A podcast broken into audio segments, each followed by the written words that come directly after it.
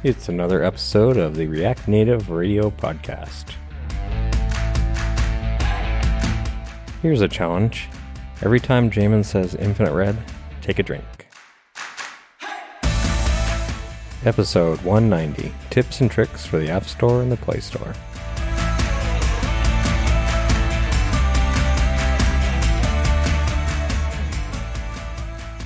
Hey everyone, welcome to the React Native Radio podcast, where we explore React Native together. I'm your host, Jamin Holmgren. I'm joined by my two magnificent co-hosts, Robin and Aditi. Harris is not here today, although he is still magnificent. How are you doing today, Robin? I'm doing great, Jamin. Awesome. And Aditi, how are you doing? I'm doing well. Just watching snow. You have snow? Oh, man. I'm jealous now. Mm-hmm. It's been snowing here since morning, and apparently there's going to be a blizzard and a snowstorm. Okay, maybe not so jealous anymore. All kinds of things happening. Yeah. I'll stick with our rain. Yeah. Robin and I most likely have the same weather since we're in the same... We're both in the Willamette Valley, and it is... It's currently raining. Yeah, it's probably forty-five degrees. I think Portland is only topped in number of days of rain by Seattle, I think. You know, Seattle's just got to be better at everything, right? They got to be a little bigger. They got to have more rain, more depressed people. Like, I mean... More water, ferry boats. We we have a river, though. We have a cool river. We do. They have a, they have a whole sound, though. Yeah. It reminds me of an episode in Portlandia where they, like... wait for like that one sunny day and they're just like waiting to go out and then it starts raining. That hits a little too close to home. I haven't watched that mm-hmm. show. Oh, you haven't? For that reason. No. I feel like everybody outside of Portland has watched the show, but not as many in Portland. It's a little too close to home. It's pretty funny. Let's get started with our with our episode, uh, which is, by the way, sponsored by Infinite Red. We are a premier React Native design and development agency located fo- fully remote in the U S A. We have years of React Native experience and deep roots in the React Native community. We host Chain React, which unfortunately is uh, was... was canceled last year, and a little sneak peek for people who are who are tuning in to our podcast, it's probably going to be canceled this year as well, uh, for reasons which we will not talk about in this particular episode.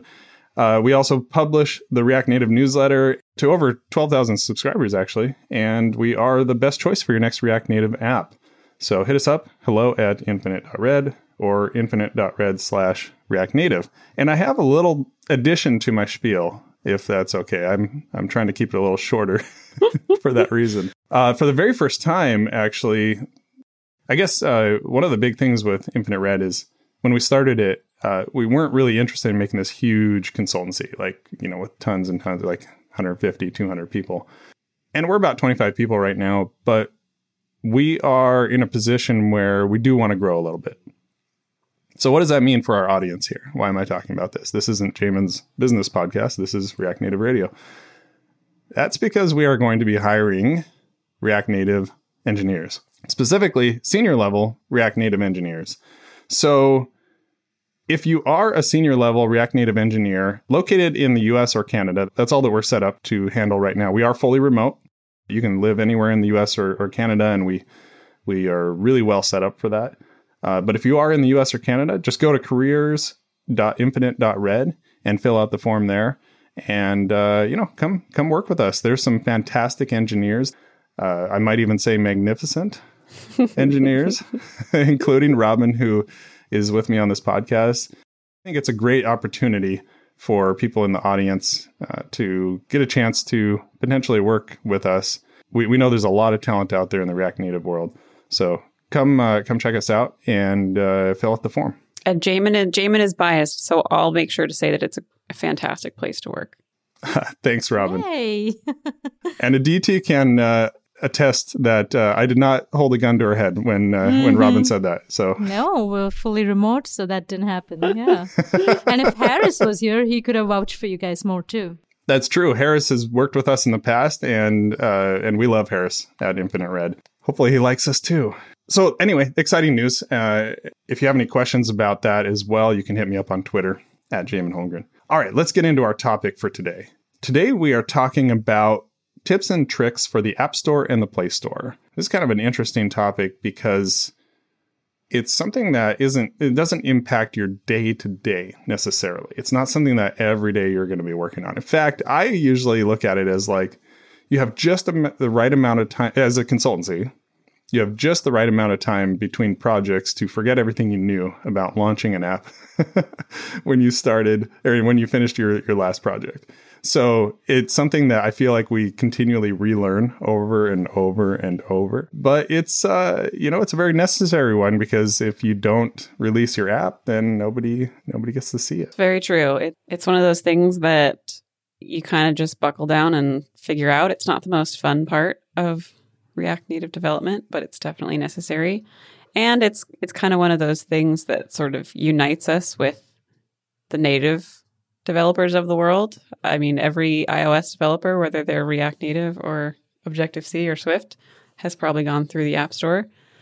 And same with the Google Play Store. So, yeah. Mm-hmm. Not the most fun thing to do, but we have to do it. I've released apps when we did native, and I remember the process being painful, and I remember going through the review process and trying to get it by Apple. So is this the part of the podcast where Jamin talks about the good old days?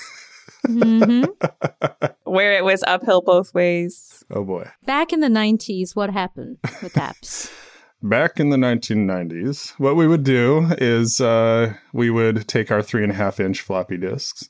We'd insert them into our computers and uh, shut the little lever. No, I, I never distributed anything back then. It was all for my own benefit. And I, that is not true, actually. That is not true.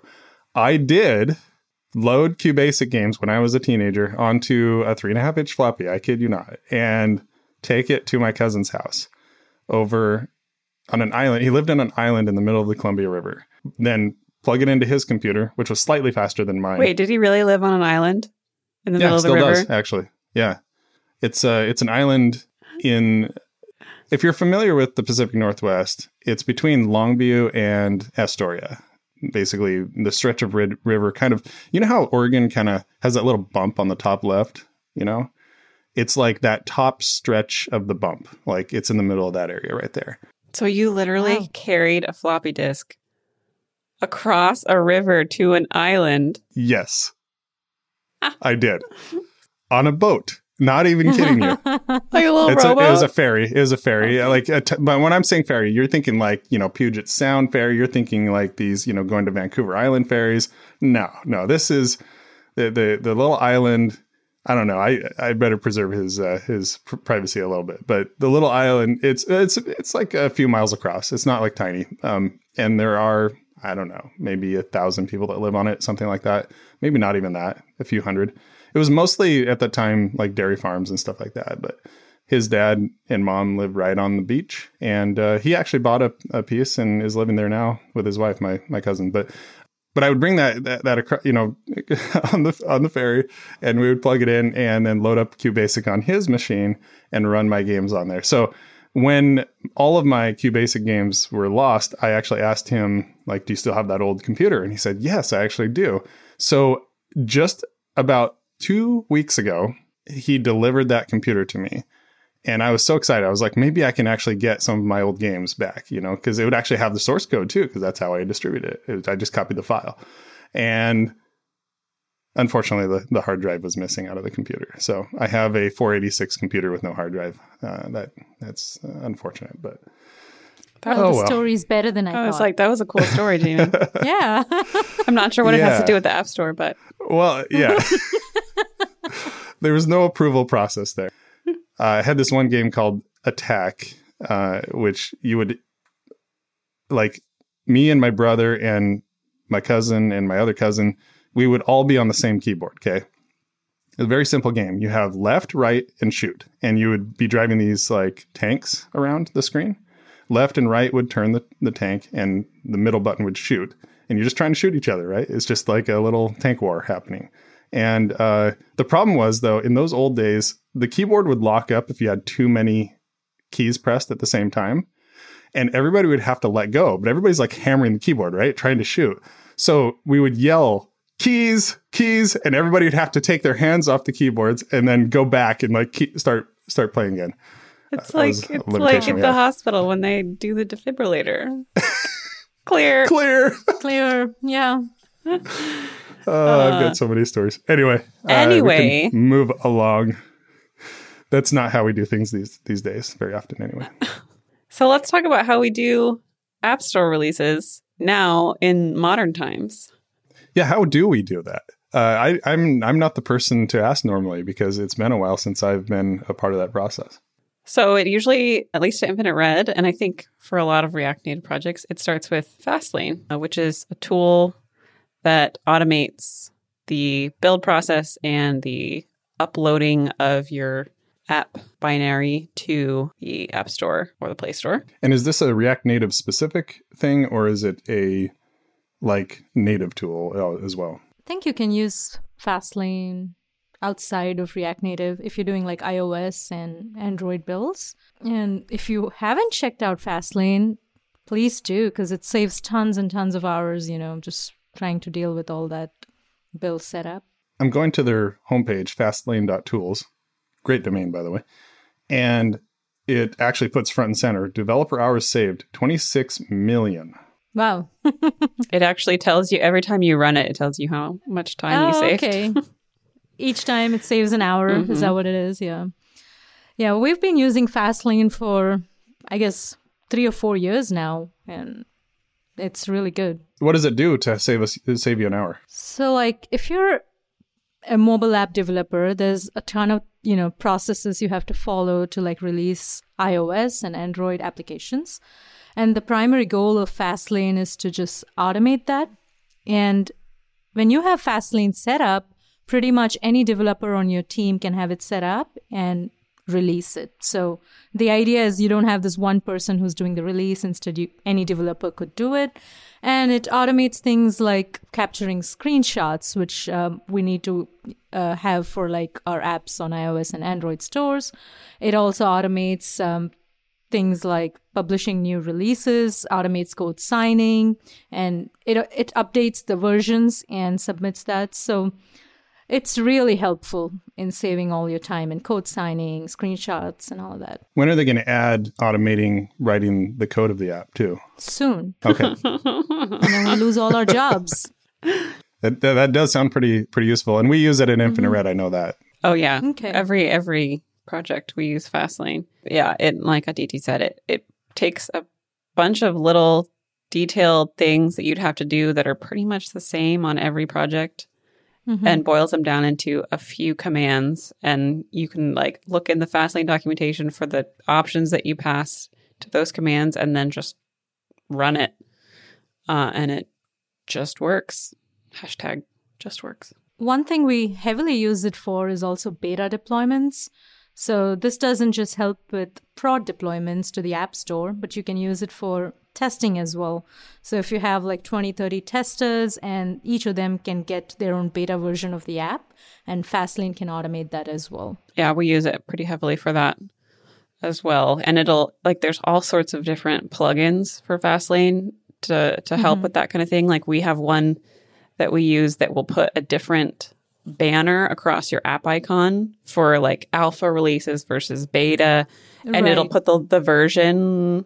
You can put all sorts of info so that the tester knows exactly what what app they're testing or like what version of the app they're testing. Little useful things right. like that. There's tons of plugins. Mm-hmm. And we use TestFlight for uh, iOS, and we use Crashlytics. What do you use for beta deployments? We use TestFlight for iOS, and we just go through the Play Store for Android betas. Okay. Yeah, for anybody who doesn't know, um, iOS uses an app called TestFlight, uh, which lets you release beta builds to a select group of testers, and they just get it straight to their phone, and they can leave feedback about what they found. You can you can leave notes about what they should be testing. Uh, it's really, really slick. Uh, and then on Android, You can you have several options. You can do closed track alpha builds, I think, which are basically you just specify exactly who will get it and then they can download it. And then you can do open track betas, which uh, will upload to the Play Store, but you have to have a certain U R L to download it. But it integrates with the Play Store so that if they have the production version of the app, it'll automatically switch to the beta version. I think automation is one of those things that when you don't have it, you don't really notice, you know, like how much work you're doing. But once you have sort of tasted the freedom of just mm-hmm. pushing a build and then it does everything for you, that is something that you don't want to go back from. Right. And especially all of these are just manual, useless tasks anyway. Yeah. So you don't want to waste your developer's time or anybody's time to do that. Yep. And the cool thing we were talking about TestFlight is I just saw on their webpage, it says you can invite up to ten thousand testers mm-hmm. uh, on TestFlight. So that's, yeah. that's pretty awesome. There's all sorts of different scales. Like huge companies like Facebook mm-hmm. or something would probably want a lot more testers testing their beta releases than right. some of our client projects where there's like ten.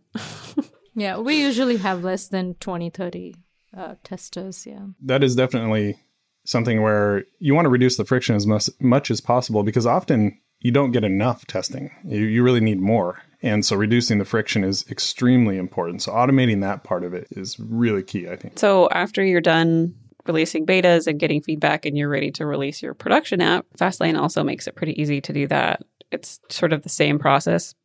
You just tell it to do a, a release build instead of a debug build, and it'll upload it to the store and you can release it manually from there. And an alternative to something like Fastlane, I think, is App Center. Mm-hmm. It's by Microsoft, and even the CodePush feature got integrated into App Center now. Mm. Um, a lot of people are using App Center these days too.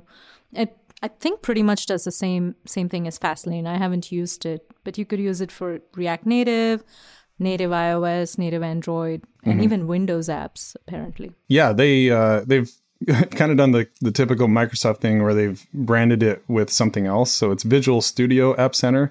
Mm-hmm. Sometimes it's, you know, it used, everything used to be Windows. It, it might have been Windows, you know, App Center, and then Microsoft App Center. Anyway, Visual Studio, Microsoft yes. Visual, Visual Studio App Center. Uh, yes. That's at app center dot m s. That is something we have used on a few projects as well. I don't know, Robin, if you've actually been on a project that's been using App Center or not. I have. I have. Okay. Yeah, we've, I've done, we didn't use it for builds.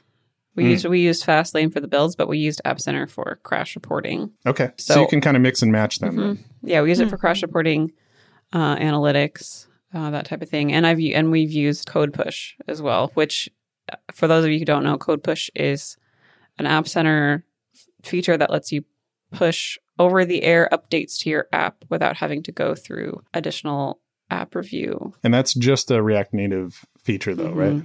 Right. It so, um, it updates the JavaScript bundle. Yeah. So it's it's taking the JavaScript bundle, and if the native code hasn't changed, then it can simply download the new file, because that's all that the bundle is, is, is a file. I mean, think of it, just to put it in terms that our audience will understand, think of it as loading a QBasic file onto a three and a half inch floppy and bringing it across the water to your cousin's house. That's basically what's happening, but it's doing it over the air. To be honest, I've never actually totally understood how that happens with CodePush, because I always thought that the JavaScript bundle was inside the app binary file. The thing about that is, like, the .ipa and .apk are really just like zip files. They're not really like a binary file. They're, I mean, they are binary, but but it's like it's binary like a zip file is. So you can bring different files in and out of it.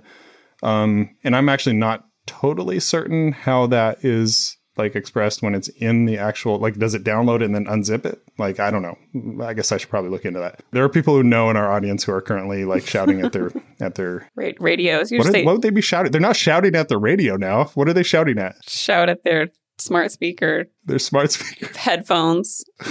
They they know what it is and we don't. So apparently, like, the apps can query for updates yeah. using like the client S D K. So whenever we push your updates yeah, to the cloud, then it can query for it and get it mm-hmm. on the user's device, I believe. Yeah, it may just be that if you have CodePush integrated into your app, it makes it so that it will gr- know how to grab the bundle from somewhere. I think so. I think that's how that works. Uh, there there is a client, you know, piece of this that manages that that part mm-hmm. of it. If you're using Expo, it already has it built in. You don't even need to manually have CodePush uh, right. installed or do anything with it. You can automatically update your app. Expo uses a different mechanism. It's, it's very similar, but they're not using Microsoft, mm-hmm. Windows, Azure, Visual Studio, App Center. I, I, I don't know if I got that right. Uh, they're not using that service, but they're using something very similar. And what's really cool about the Expo one is you can use it even without Expo. I didn't know that. Huh. Spoiler alert. Make sure to tune in next week where we talk to Brent Vatney about upcoming updates to Expo. Absolutely. Nice. Nice job. You should be doing the, the promos. Definitely not. At Infinite Red, we have a an open source repo that we very brilliantly called just open source. We detail in there how we do kind of continuous development. And or I guess it's more like the, the steps to set it up. And we did it for ourselves, to be honest. It's it's not really like, like we made it open source, but we don't really promote it a lot. It's mainly for our internal team to refer to.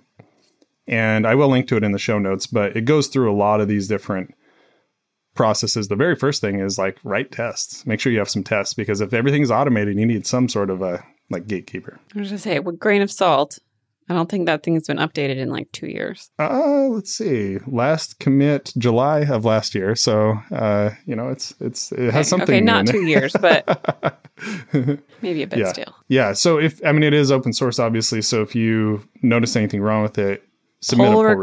request. Welcome. Yes, please do. There, there's also an experimental section uh, for GitHub Actions. Right now, everything's kind of CircleCI, which is a C I service that we use pretty extensively at Infinite Red. But it just gives you a good sense for how to set up, uh, like how to even set up like Fastlane and and all of these different uh, tools. We were successful once. I think it was the Chain React app. We were successful getting Fastlane beta deployments automated mm-hmm. via CircleCI. It was not easy. Mm-hmm. It's a little bit tricky to to deal with doing things like certificates and whatnot mm-hmm. and like Xcode yeah. builds on a C I machine, but it is possible, which is really slick. So when you merge a pull request, your testers will get a beta. Speaking of Fastlane, I think another interesting thing that App Center gives us that Fastlane doesn't is all kinds of analytics. So you mm. can see your audience grow, you can see who's using it, which country they're at, and all of that stuff. So you probably don't need like Google Analytics if you're already using App Center. Yeah, that's a big one. I do know Fastlane has a pretty slick integration with Crashlytics. So if you're using Firebase mm-hmm. Crashlytics for your analytics and crash reporting, you should be able to integrate pretty well with Fastlane. It does seem like there are a lot of different tools. I think that that's one of the reasons that they built App Center was to just kind of centralize all of these different tools in one place. Um, I think I pulled my React Native engineers at Infinite Red a while back, and I said, okay, you've you know if you've used App Center and if you've used Fastlane, which do you prefer? At that time, almost everybody said Fastlane, I think. There were mm-hmm. a couple who said that they preferred App Center. And of course, that may change over time. But that was kind of the, the general thought was, well, Fastlane's just a little bit easier, a little bit less. I think there were some some issues with flakiness with uh, App Center, if I remember correctly. Yeah, that was a while ago. So they may be resolved now. Yeah. So let's talk about the the stores themselves. And like once you've yeah. done your Fastlane, you've got your build uploaded.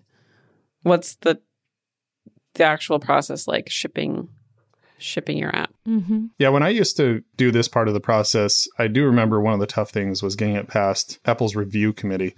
And, you know, you have to provide a demo account. Uh, so you have to like, you know, give them some way to log in and, and try the features of your app. They've gotten even more stringent since then. There are a lot of things that you can't do and that you have to do properly.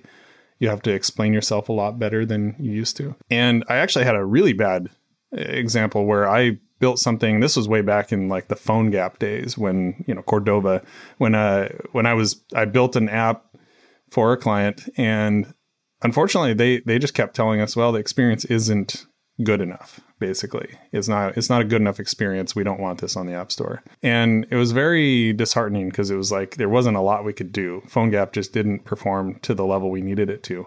And we did get it on the, the Google Play Store because at that time they had almost no standards.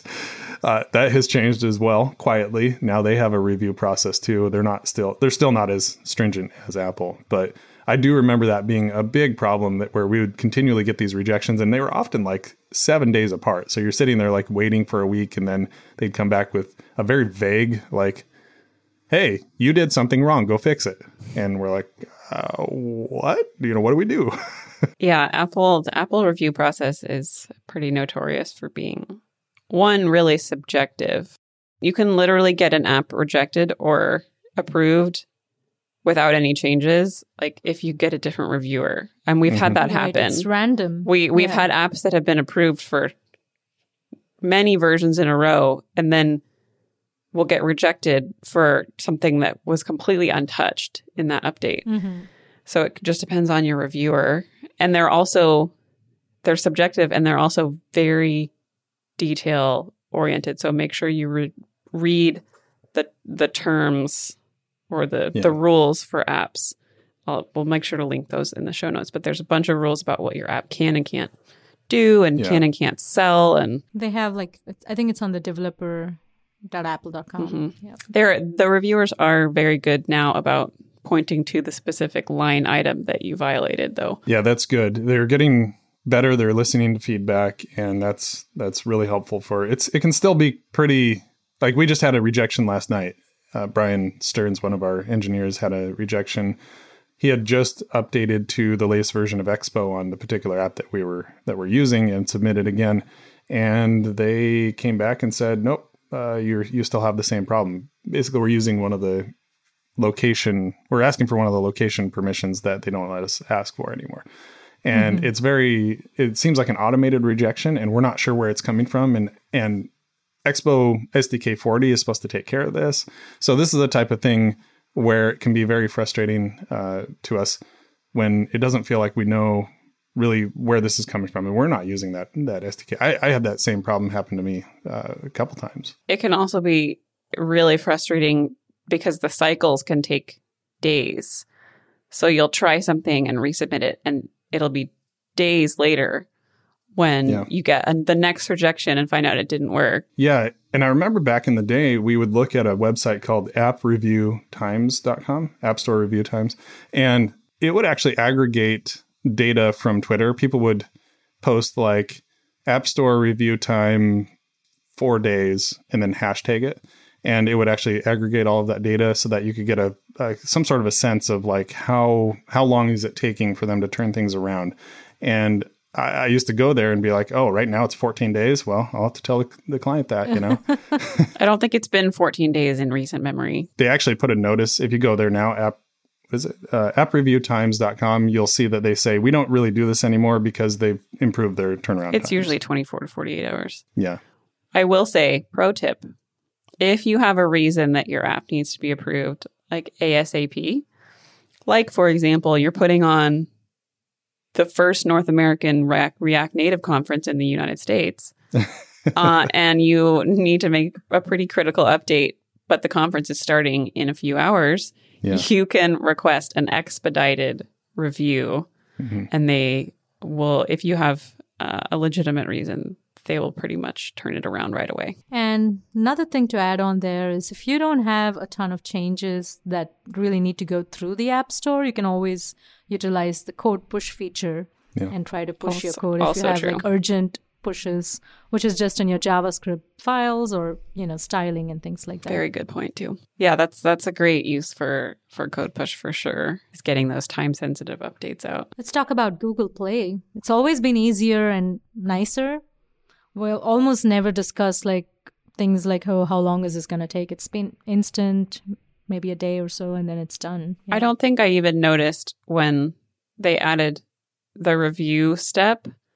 I mean, pe- people were talking about like, oh, you have to get Play Store reviews now. And I was releasing apps, and I don't think I ever noticed because it's so fast. Mm-hmm. And I, the Google Play Store also has an automated uh, review step in place, which checks your app for crashes and various accessibility things, I think, and will give you a report. That's like kind of typical Google, right? They would prefer to have machines do something if they can instead of humans.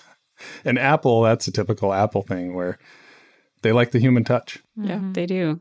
They definitely do. In this case, I think I prefer the machines. Absolutely, because if we're on the end where we're releasing the applications, I prefer Google Play. And you, you don't have to deal with as much like certificates and provisioning profiles and all of that. It's, you make your one key store, and mm-hmm. then that's kind of it. You don't have to you don't have to generate certs every time. If you do lose your key store, I guess you still need to contact their support team and get a new one, but that's about it. Is that if you have released your app to the store with a particular key store and you lose it or it's compromised? Lose it. Yeah. Yeah. So don't lose your key store. They actually usually offer mm-hmm. to manage it for you, which I think is the smartest option most of the time. That's true. So regarding Expo, we we have submitted uh, at least one, maybe two Expo apps to the App Store. The process is fairly similar. Uh, you can build, you first off, you have to build a standalone app because Expo normally hosts like the bundle. You have to, you're using like the Expo app to, to access it and stuff. But you want to build a, a standalone app that was something that is has its own binary, its own bundle, everything kind of baked in like a normal React Native app would be. So you you have a way to build the standalone app, and then once you once you've done that, then they actually provide some a C L I utility, Expo upload colon Android, Expo upload colon iOS, and then that also allows you to. There's some some there's different uh, options to to do this. They they kind of try to ease that path as much as possible. But at the end of the day, you're still going through the App Store review, yes, and the Play Store review. That's exactly right. So that's uh, that's kind of a big. They, you know, you can do it completely manually. You can use their their helper. From what I've heard, it's it does make it a little easier. Uh, but we're going to be talking to Brent, as Robin said, uh, in a future episode. So let's, you know, definitely stay tuned. I'm sure that he'll have some things to say about that. So a friend of mine, Jason Sophia, recently released a tool called Jarvis, jarvis dev dot tools, and It's I, I haven't tried it yet, so I don't I don't know much about it. I would I would love to have him on the, the program to talk about what he's doing there. But it is specifically focused on React Native, and it really is kind of a Fastlane App Center style alternative. And I think that's really cool that there are React Native focused tools coming out for this problem. And so Uh, in a future episode, maybe we can have Jason on the on the program and go through what he's doing over there. It's it's still in beta. It's still kind of a, a new thing that he's building, but uh, but it does look really exciting. That'll be very cool. When I think Jarvis, I think like a voice assistant. I'm pretty sure that's what that's what Mark Zuckerberg named his personal home automation system. I remember Ask Jeeves. That was a little yes. different though. I the remember pre-Google that. Search engine. Yeah. Mm-hmm. I think I was in sixth grade or something, and people were talking about ask jeeves dot com. Yes, the little butler. Oh, yeah. Flashbacks. Cool. Anything else? Any other tips or tricks for the App Store, uh, getting through the App Store approval and getting it up on, getting it on people's phones, I guess? I guess their guideline that they have, which is like one hundred pages, mm-hmm. just need to go at one time and yeah. use the headings. Make and... sure you read that. Maybe before you start building your app, make sure your business model is mm-hmm. going to pass the guidelines. That's a that's a fantastic piece of advice, because there are situations we've had people come to us and say, hey, we'd like to build this app. And we're like, yeah, that sounds great. Apple will never let this through. And mm-hmm. that is very disappointing to them. I have emailed Apple before and said, hey, in concept, does this sound like it might get through the process? They're usually a little non-committal about it, but mm-hmm. uh, they'll give you kind of a sort of yes or a sort of no. Um, so that is worth doing. And I have gotten people on the phone from the App Store Review Committee before. So that does happen. The one time I was just struggling and struggling and struggling. Hmm. And I finally got someone kind of higher up at Apple to call me, and they gave me some useful advice on how to how to get through. But yeah, uh, that that's definitely something that you want to watch. Is like I'm I'm not blatantly, you know, like my whole business model isn't isn't based on something that that Apple's not going to let through. Especially if you have a lot of in-app purchases mm-hmm. and notifications and stuff, you want yeah. to watch out. Notifications, location, guidelines, you know. Notifications, mm-hmm. location, and payments are some right. big ones that you want to be yeah. careful about. Yeah, for sure. And and now even things like accessing the mic, that one is a big kind of hot button thing, because people people think that apps spy on them, you know, when they're not open.